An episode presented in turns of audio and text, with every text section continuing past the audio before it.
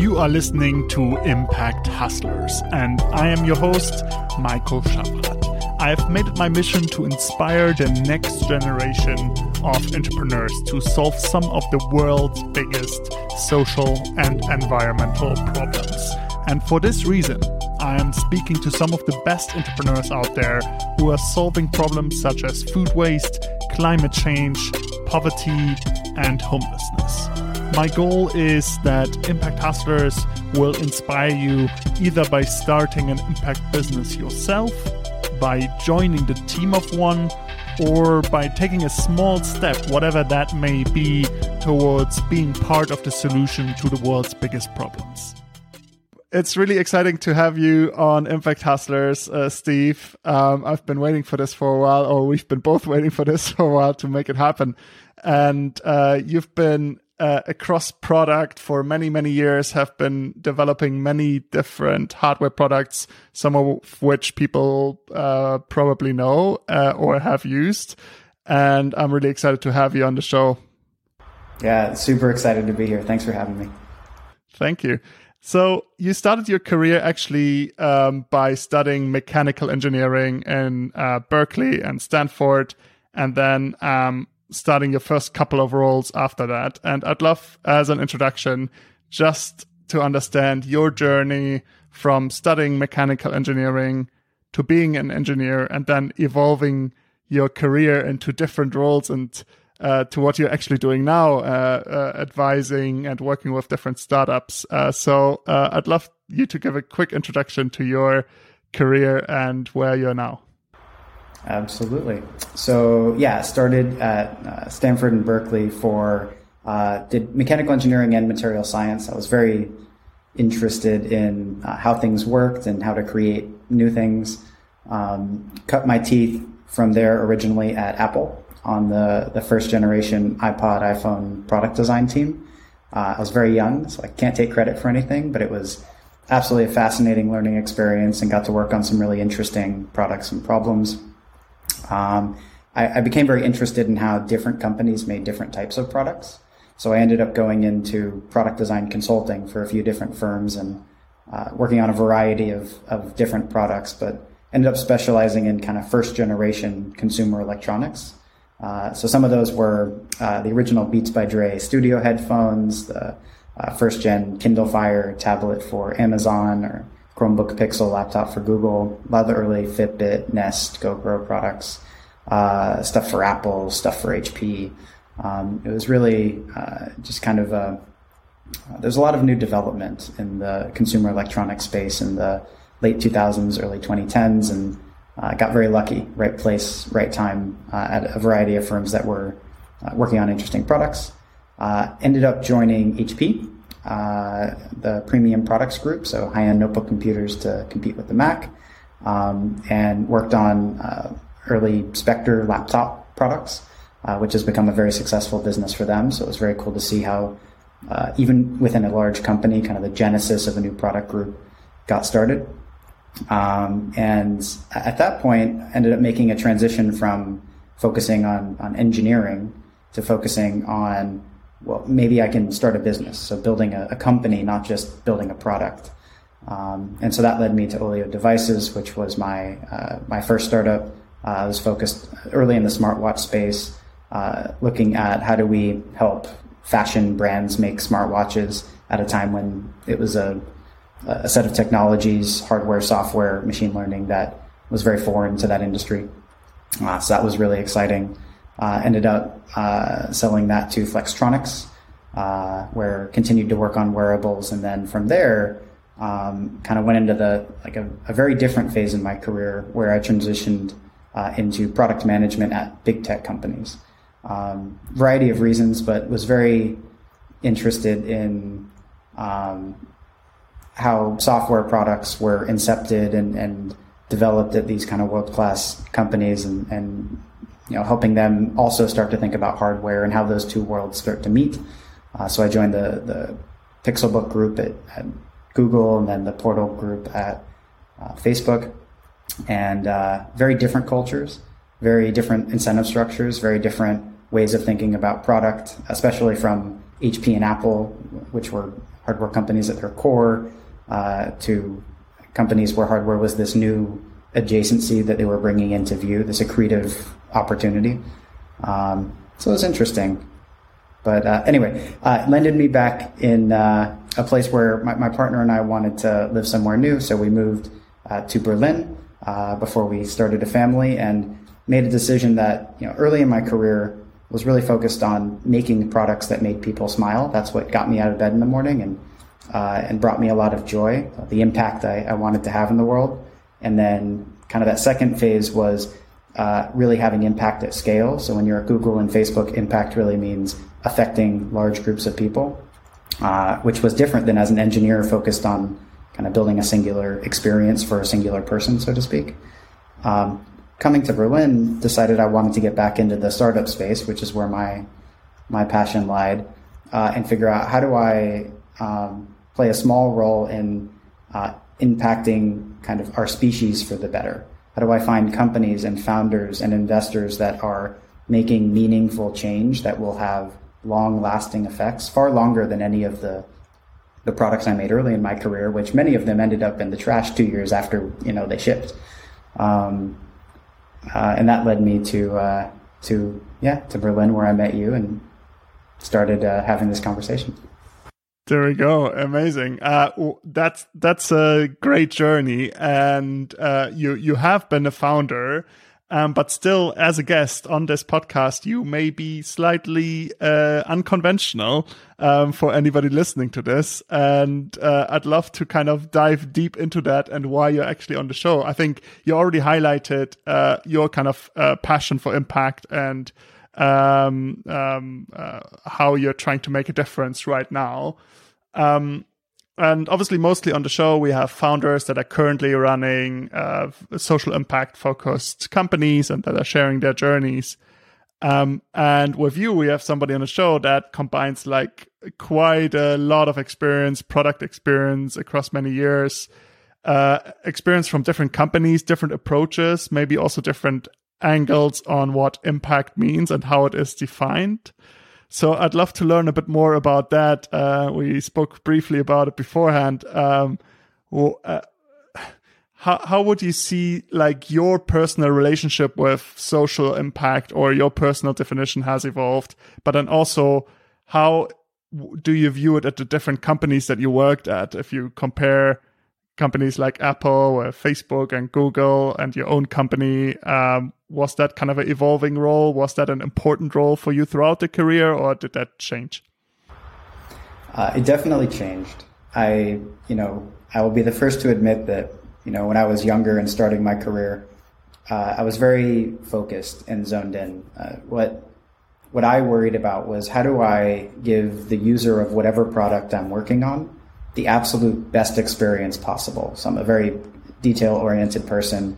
Um, very much, I think, focused on making high quality experiences. Um, so, so whether it's developing a product for Apple or Amazon or Google or, or whatever the company is, my early in my career when I was an engineer, my principal focus was how do I make people smile? And if I if I could design a product and then hand it to my mom or my dad or my sister or friend, um, and they go, "Wow, this is this is cool. You, you, you did something on this. This is really, I love using this product. Um, I felt fulfilled. That was, you know, all I was thinking about at that point in time. And then fast forward a decade, uh, I find myself at, uh, and I'm actually going to skip over my startup because I, I was very much in that first mindset, even at, even at my startup. I was, I was still early uh, in my journey. Uh, fast forward to the Google Facebook product management phase of my career, um, and impact started to change. It started to shift its meaning. I touched on it a bit earlier uh, when I was kind of introducing myself, but uh, it starts to take the form of impact isn't uh, the the degree of happiness that you bring someone. Impact is the amount of people that you affect, and that shift in definition of the word um, within the culture of the organization, I think comes about based on the business model of the organization and the types of products that they deal in. I think, you know, obviously Google and Facebook, their entire business model is predicated on the more people that we have attached to the product, the more revenue we can generate from them, lifetime value or ARPU or any of these metrics that have become popularized are predicated on the number of active users and the amount of time spent on device. Um, and that creates a definition of impact based on how many users can you get to spend more time on our product versus how much did you make that user smile. And now there's a there's some correlation, right? Because I don't know, if people smile, they tend to like coming back. So it's not to say that they're completely independent, but the the the focus does shift. Um, and so when you're making decisions, you start to focus on okay, which of these features or which of these products or you know which side of this trade-off, A or B, is going to uh, get the most people to interact with our product. Um, and and that was for me interesting stimulating. Uh, and it, it definitely gives you the opportunity to have a very large positive impact because you have a lot of people engaging with you. But you have less control over what that engaged audience gets to do. Uh, and you start to realize that you're you're feeding an audience into a, a, very large machine, but you're not actually controlling what that machine steers them towards. Um, and and so that was a bit uh, that got me thinking a lot. Let's say, and then I think you know fast forward again where I'm at now and what I've kind of decided to uh, to focus my time on is to combine those first two things um, and do that by working with like you said startups and and investors and figure out okay how do we figure out the technologies the trends the businesses the people that are going to have a massive impact, right, at scale, but make sure that it's a positive one. And then how do we work with them to be successful, but at the same time think about things, you know, down the road in advance so that they can start steering their ship well before uh, you know they attract this massive audience. And that's been it's kind of it's fulfilling on both of the first uh, directions, right? That make people smile and make a lot of people affect a lot of people and brings them together.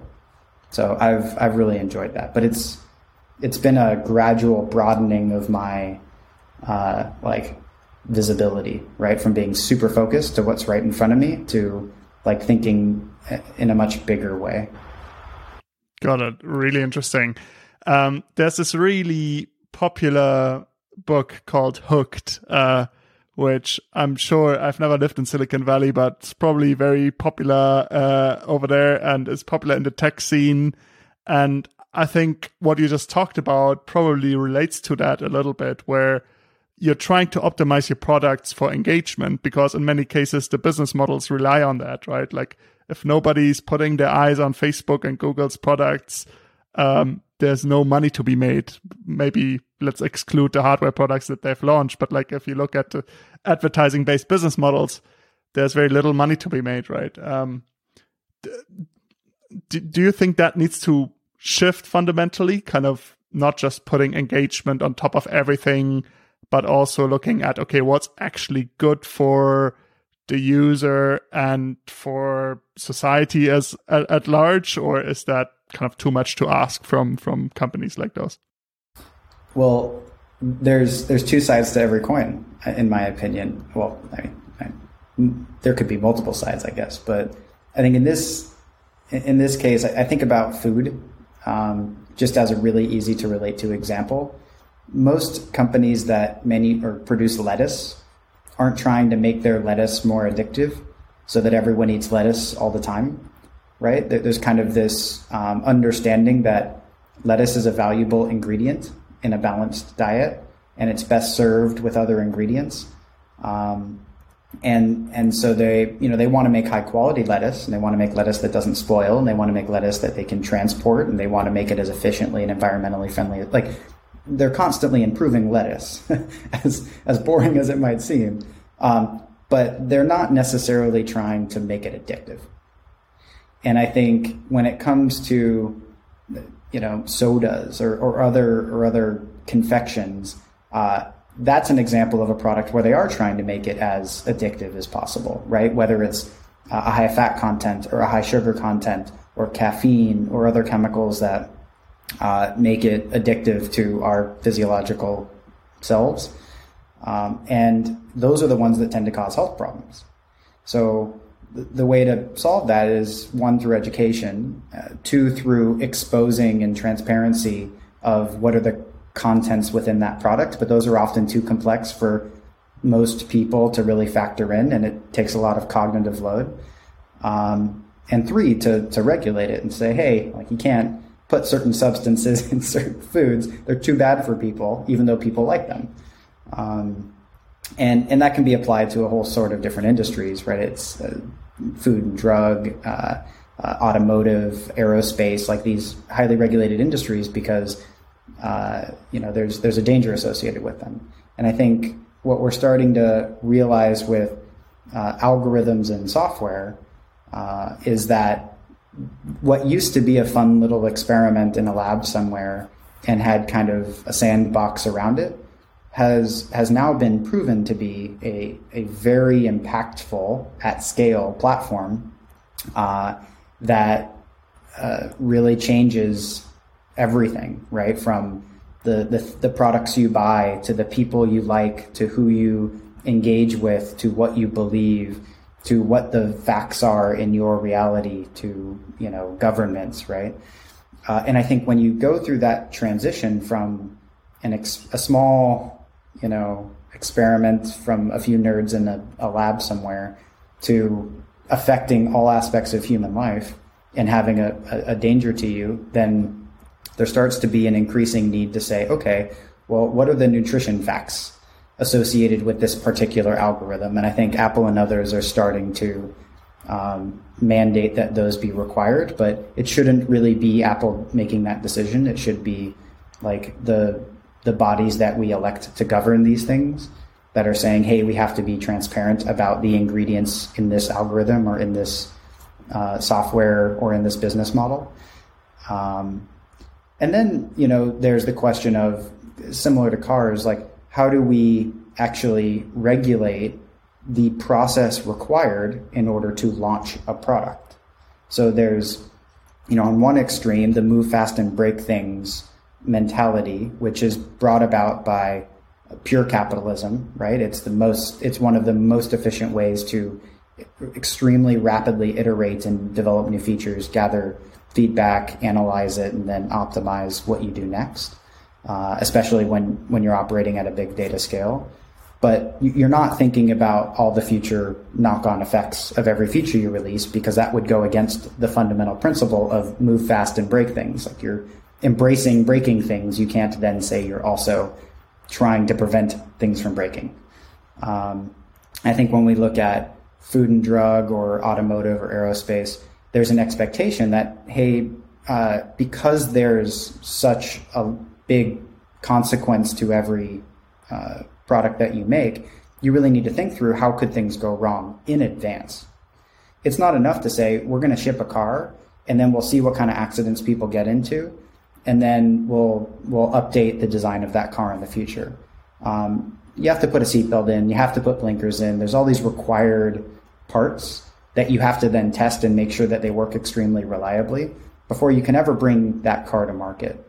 Because the expectation is if these things don't work right, people could die. Uh, and we have seen them die.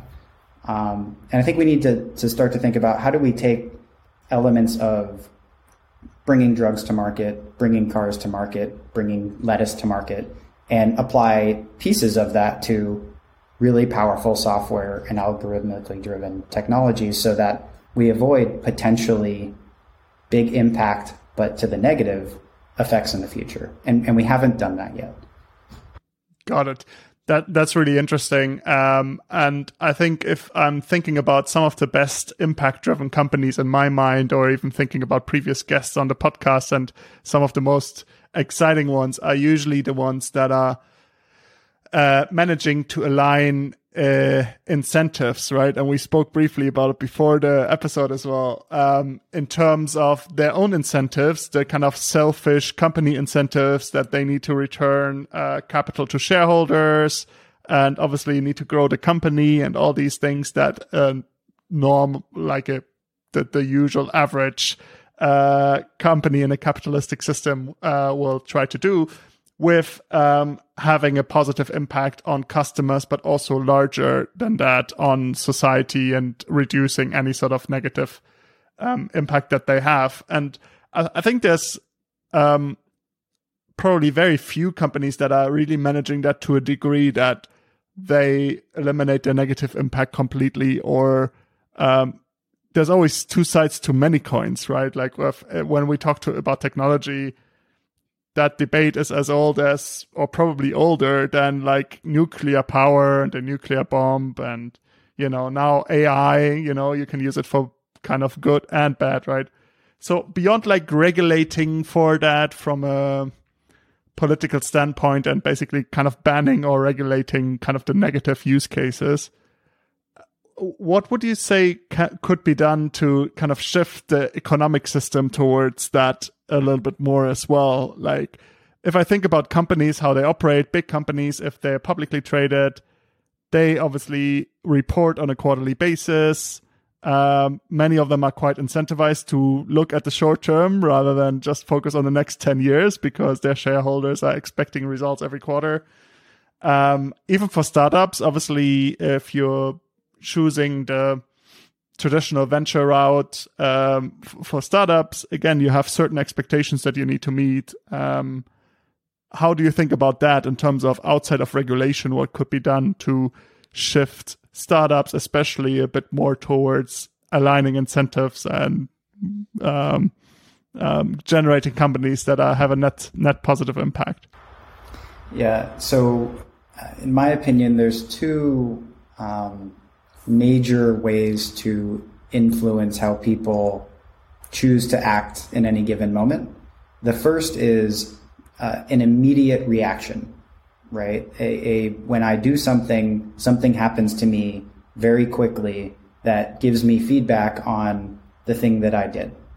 And typically that immediate reaction would come in the form of, did I get approval to get onto the app store, right? Or um, did the FDA approve my drug? It's I I made something and then someone told me right away, is this going to work or not? And and once I realize I'm inside of a, a system that requires a certain level of um, uh, quality or foresight, then I start to uh, behave accordingly. Right? I start to conform to the expectation that has been set around me and enforced around me.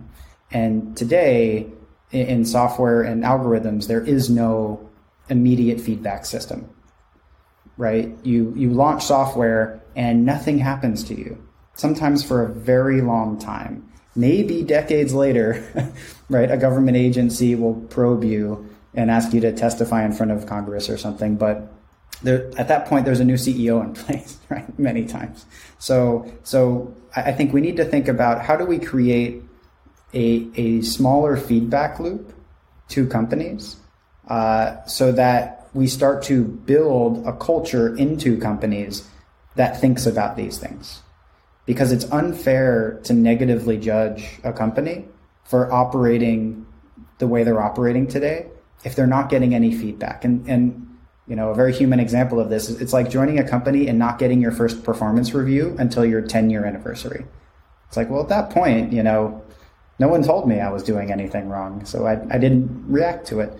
Uh, you know, I I could have been proactive, but most people won't be, right? They won't just guess at what they might change about themselves. They'll they'll look for reinforcement learning. So I think that's uh, kind of the big first piece.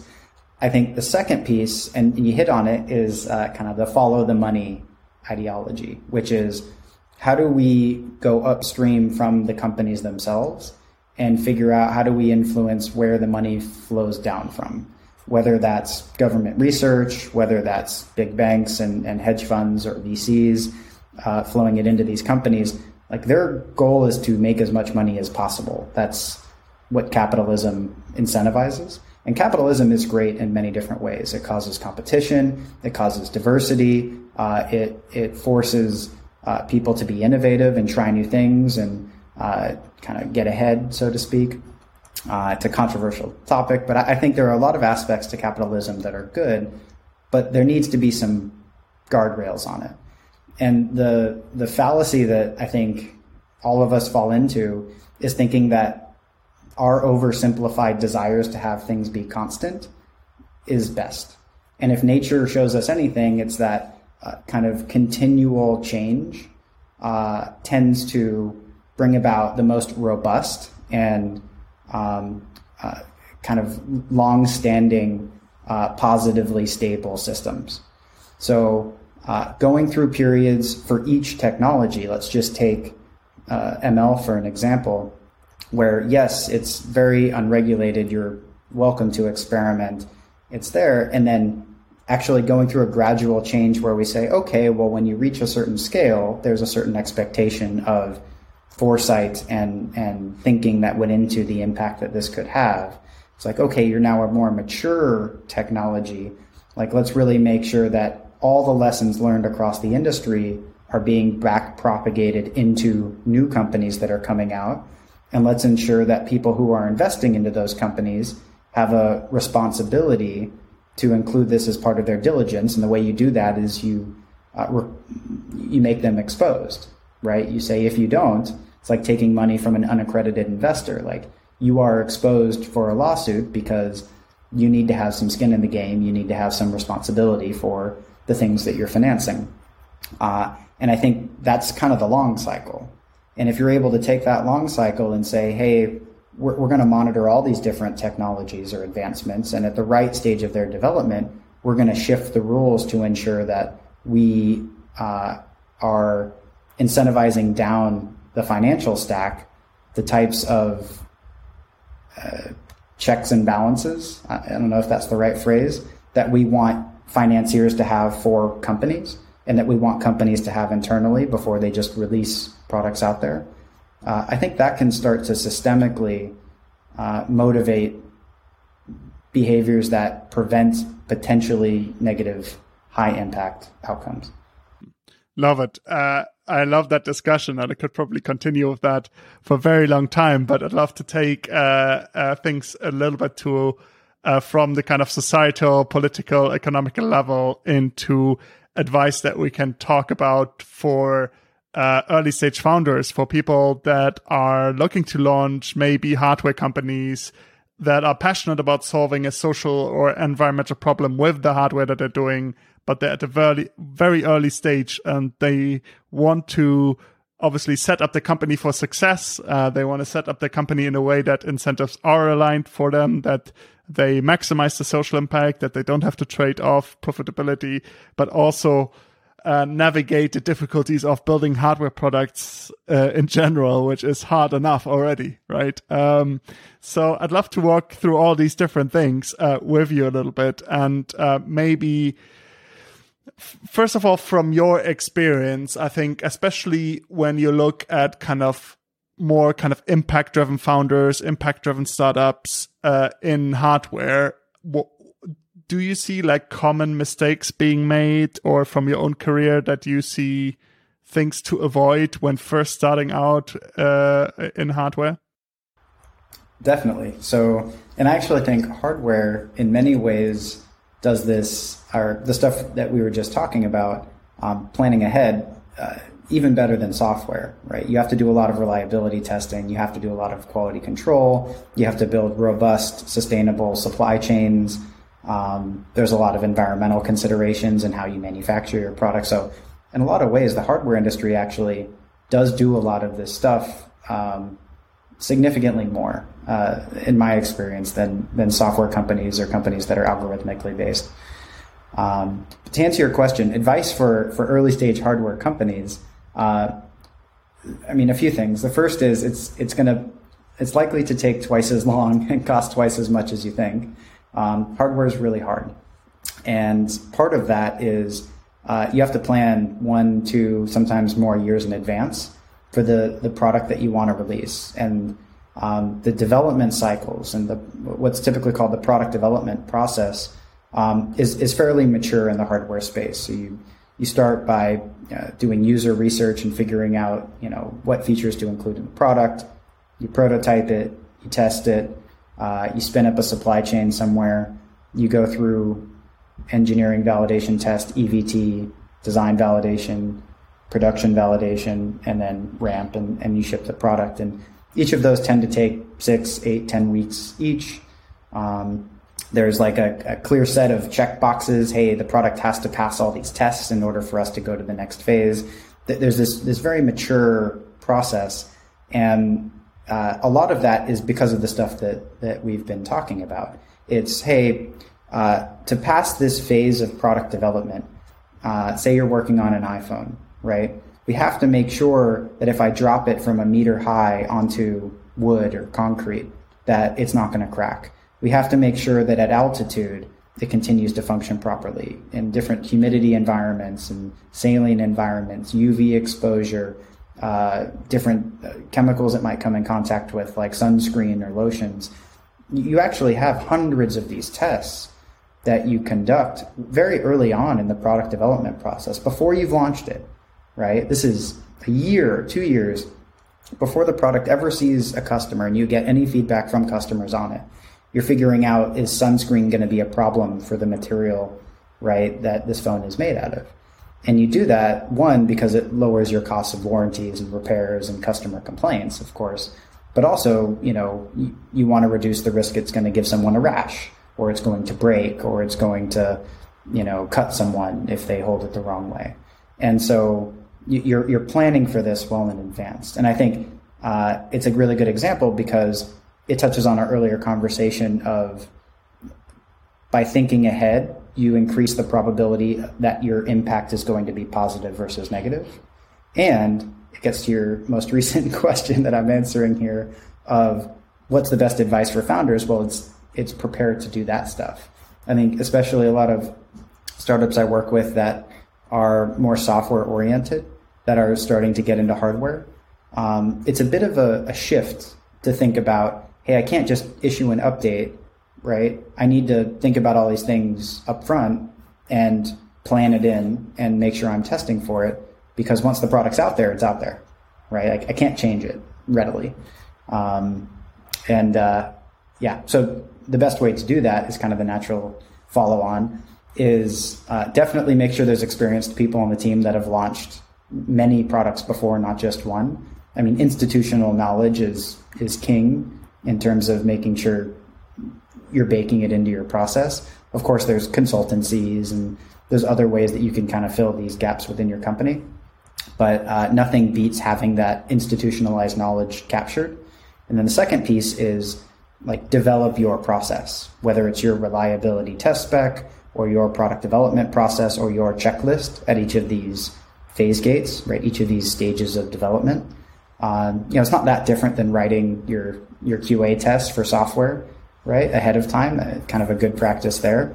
Um, but yeah, really making sure you plan for that uh, ahead of time and ahead of your capital raise, quite frankly, tends to be where many founders get tripped up. Got it. Um, and uh, you spoke earlier, obviously, at the beginning of your career, you were very focused on kind of making people smile. And uh, that feels still like kind of the main philosophy for a lot of tech products out there, right? Like, even if you think uh, you, you gave the iPhone as an example, is kind of obviously make providing people with a great product experience, whatever that may be, making them smile, making them productive, whatever they're trying to achieve, stuff like that. Um, and even Apple, I mean, has shifted probably, uh, you know, probably better than me, uh, like from the jobs time to the Tim Cook times where they're much more focused now on sustainable factors and actually repurposing, reusing, recycling stuff than they were in the past. Um, as a founder, how do you have any advice or framework or tips on how to not just kind of avoid negative impact through testing, but kind of build the maximize the positive social or environmental impact uh, with your products um, early on when you're designing them? Uh, the most important thing to do is to build it into the incentive structure of the company. And the most common way to do that is to make it part of the culture and the values. To explicitly list what you want the culture and the values of the company to be. Because every team member you hire is going to start to weave those into the decisions that they make day to day. And if every decision that comes up within the company goes through the lens of is this environmentally friendly or is this accessible to a wider population? Um, you know, there's other examples. That's going to that's going to affect many different decisions. If all you do is say, "I want the product to be recyclable," okay, I mean that's a good thing to do but it's only going to affect a very narrow class of decisions that are made across all the different people and all the different teams. Um, and what you're going to end up with is likely a recyclable product that you know maybe had unsustainably sourced materials to begin with, right? So uh, it's back to your original point, I guess. Uh, making sure the incentive structure within the company is reflective of the values that you want each decision to factor in uh, throughout the history of and, and throughout the different teams within the company.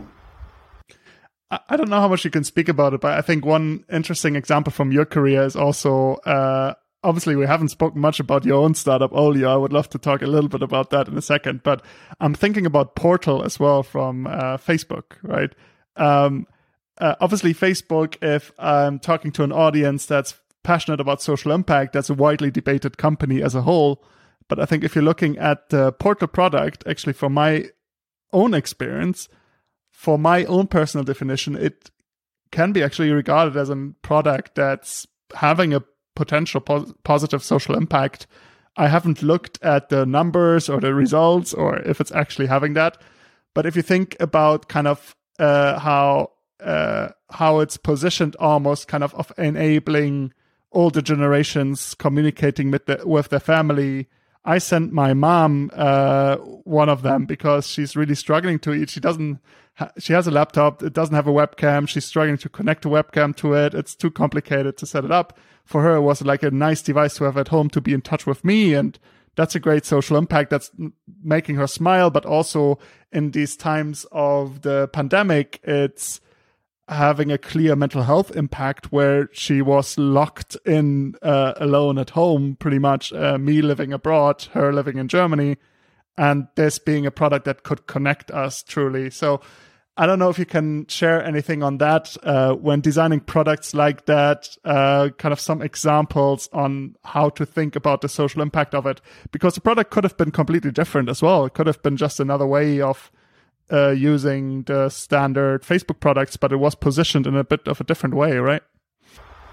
Yeah. So Portal TV, uh, which was the product that um, that I was working on at at what is now Facebook Reality Labs, um, you are the exact product market fit that we were focused on.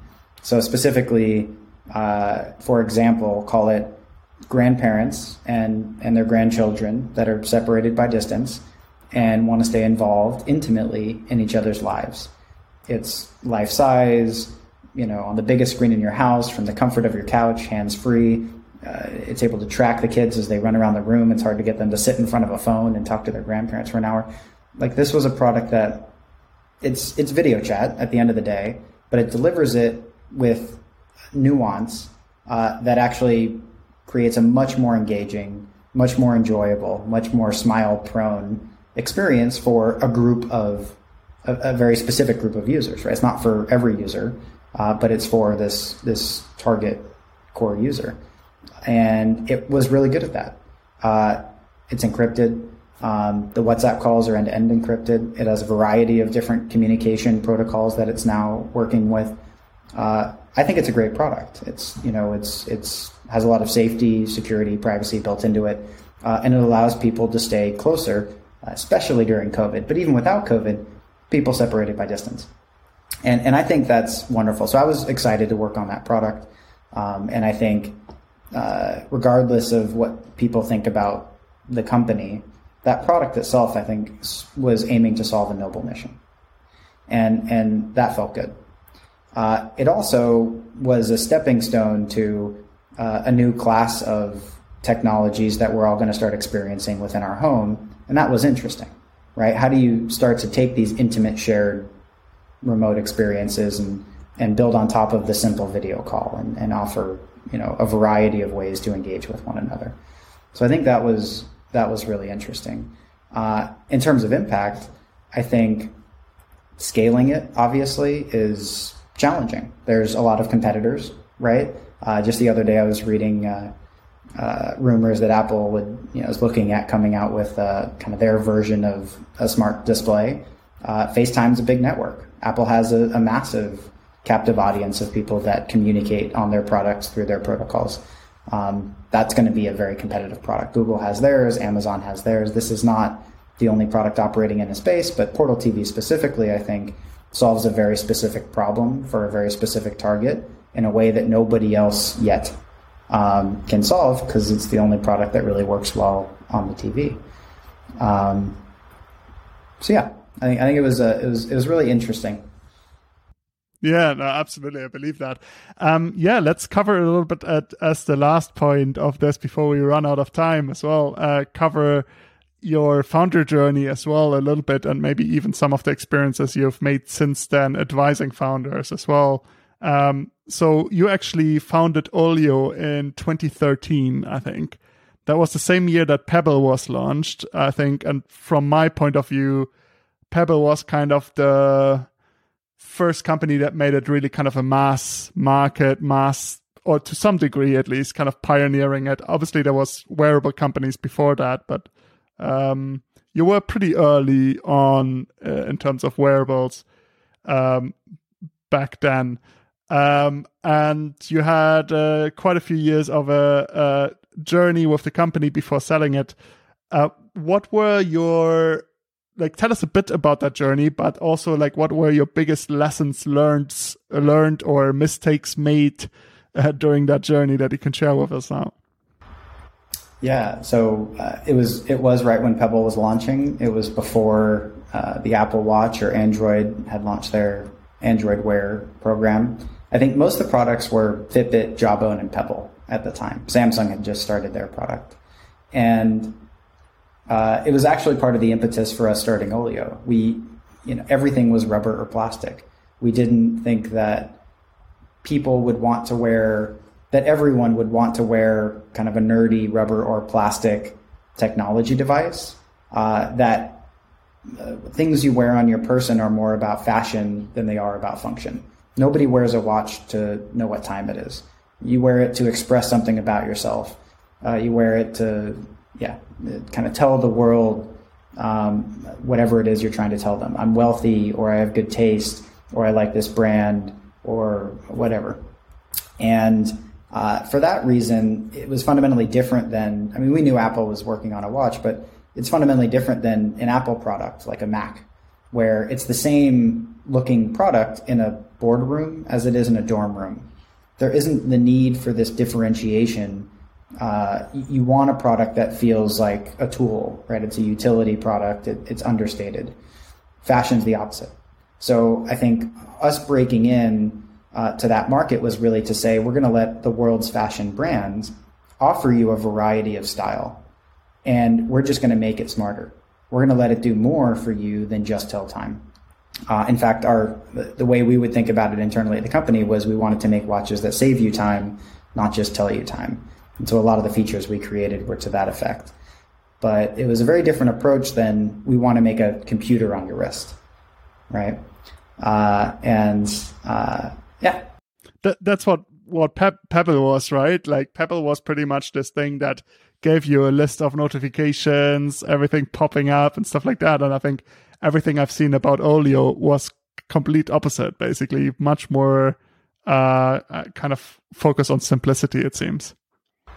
Yeah, and it's a different target user. I, I, think you know what Eric did at Pebble was very cool. Uh, you know, I visited their offices. Uh, you know, we in some ways it was a competitor, but it was like a friendly competitor. It was a competitor that you hoped succeeded because you were both trying to build a new space that never existed before, and you were focused on very different parts of the market. Um, uh, in terms of challenges that we faced, you know, there's a million of them, right? I was a first time founder. I made all sorts of mistakes. You know, uh, you, you, learn a lot. I learned a lot. Uh, one of the things that really stuck with me, though, and, and I tell companies that I advise today uh, this story all the time, is the benefits of really being focused and saying no to good ideas uh, so that you can focus on great ideas. And the example from, from Olio for me was when we started, I didn't have the benefit of learning all these best practices in product management and a lot of the things that I learned at Google and Facebook and elsewhere afterwards. And you know, we knew who our target market was in terms of their demographics, but we didn't necessarily know, uh, you know, everything about them. We didn't go deep enough. So we ended up having to make a choice. Are we going to build an Android app or are we going to build an iOS app as the companion app for the watch? And it determines is this product going to work for Android users and or iOS users? And we said, hey, you know what? We this product should be working for everyone, right? We don't want to artificially limit who this product is for. Uh, we went out and talked to people. Everyone liked this product. And so we built an Android app and an iOS app, and we launched the product. And it turns out that 80% of all of our customers uh, were iOS users. And there's a number of, of reasons for that. Um, but the big learning, regardless of what the reasons were, were like, had we actually researched willingness to pay and uh, the, the target demographic that is the likely customer for this product before we launched it, we could have halved the amount of work that we put into the product that we launched. And we could have used that 50% of our energy to make a better product for our iOS users first. And uh, that probably would have been better for everyone. And, you know, we, we sold out every batch of watches that we made. So we, we didn't have a demand problem. We had a supply problem. Uh, but part of it was we spread ourselves really thin. And uh, I, I, look at products like Clubhouse today, where they only have an iOS app, and Android users are really upset about it, understandably. Like everyone should have access to it. Um, but uh, it was probably the right move because what they probably realized was we can make a better product if we focus on building for one platform first. Uh, and if I were to guess, they probably looked at who are the core demographics, who are the creators that we want to get on this platform, who, where is there a willingness to pay, um, and which uh, which operating system has the most of those. And my guess is it turned out to be iOS. And so they said we're going to build for that platform first. We're going to make sure this thing has really strong product market fit and growth metrics, and then we're going to expand and capture a broader audience. And I think that's a very important um, like reminder to all founders, myself included, is to make sure to really focus on the having the biggest impact for a, a target audience so that you can differentiate yourselves from everything else you're competing against uh, and really win your core market first. And then you earn the right to expand and to spread out and to start to kind of reach out next to you and, and pull in accretive products or revenue streams or target uh, users. Uh, and that, that tends to, statistically at least, uh, give companies the highest uh, likelihood of a positive outcome. Or else you, you, you try to boil the ocean and you end up not um, making enough of a, an improvement on what else is out there because you're trying to please too broad of a constituency.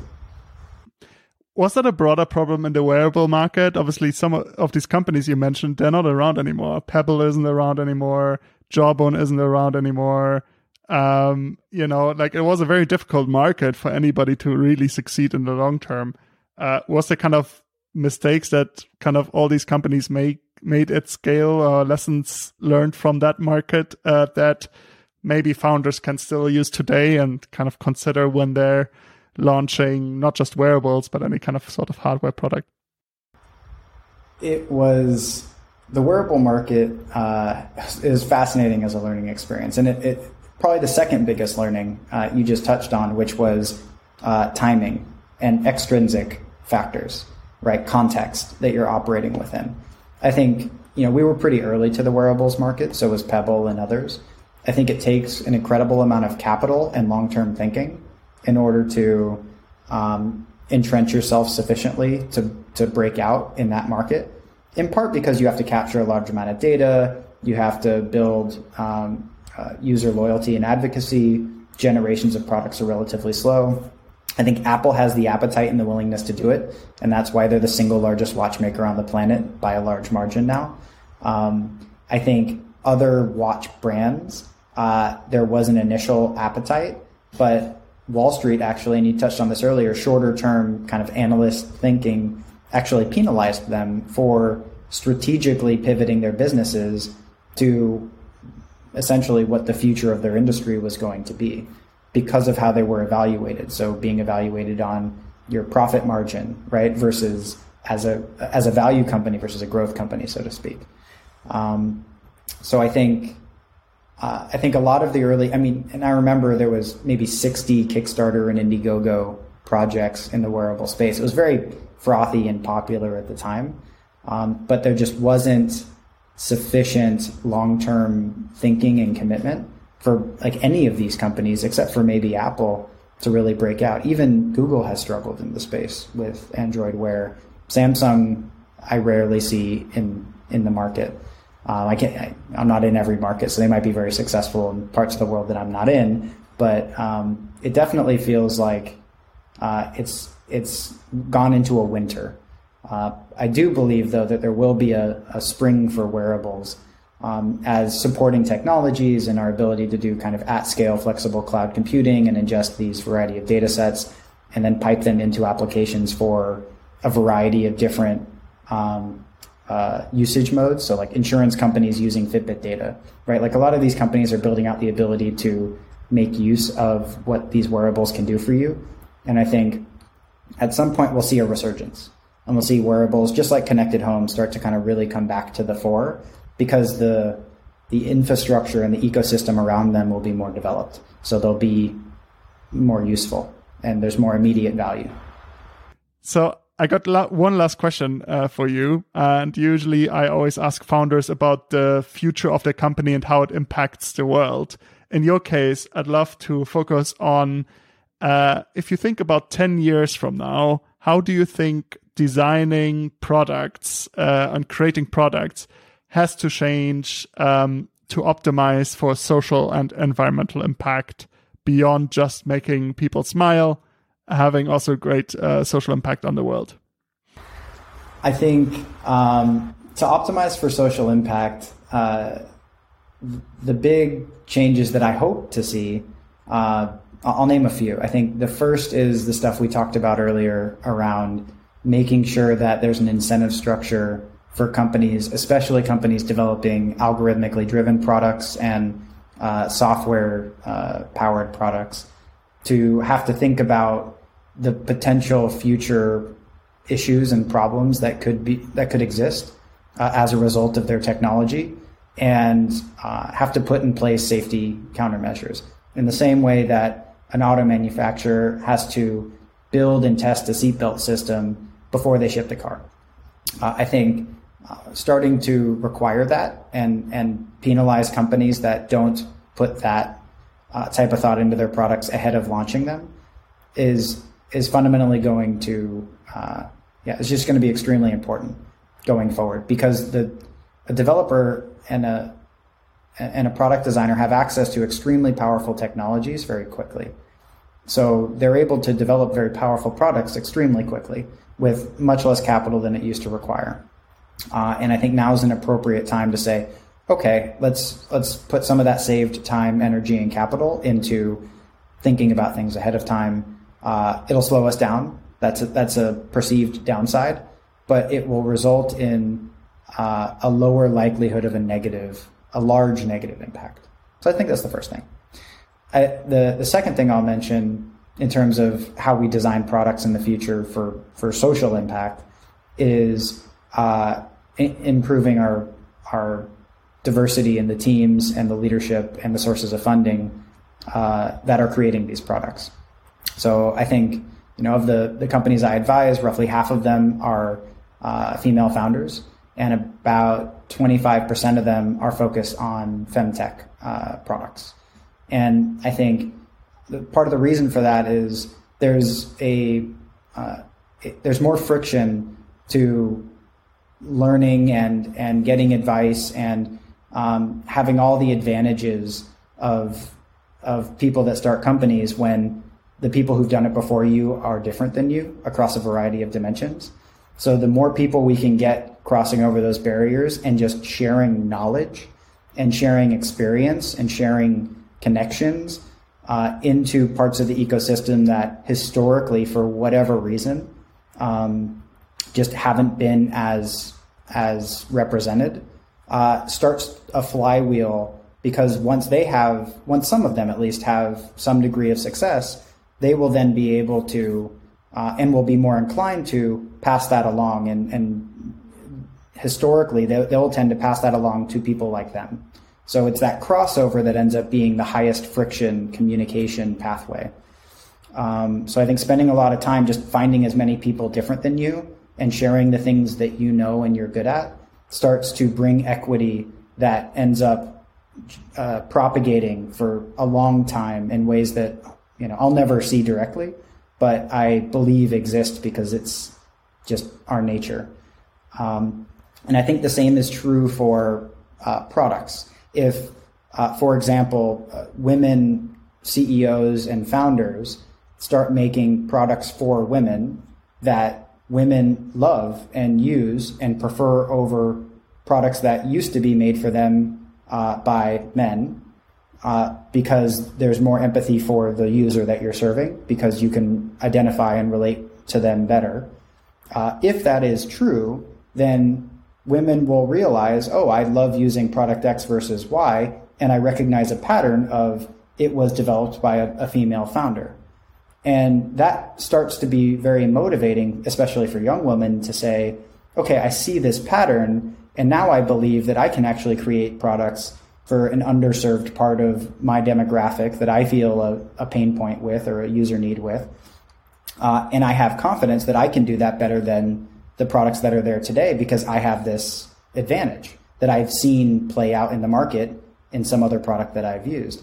And then that's another flywheel that starts to spin. So my um, kind of 10 years from now, to answer your question, or, or even just thinking about the next generation in general, I think transferring knowledge to people different than ourselves um, and helping people different than ourselves build product for their demographic starts two very important flywheels that I hope will uh, carry on and, and bring a lot of really interesting different perspectives to the types of companies and the types of products that we all get to use and, and appreciate in the future. I love that. Uh, thank you, Steve, for sharing that and being part of that change as well. Now advising so many startups and uh, working with different ventures uh, at the moment. And thanks very much for taking the time for this. I really enjoyed our discussion. Oh, it was great. I really appreciate you having me on. Thanks for listening to today's episode. If you enjoyed this episode, please subscribe, share the episode, leave us a review, and consider becoming a supporter on buymeacoffee.com slash impact hustlers. This means a lot to me. Thank you very much for tuning in and see you next time. Bye.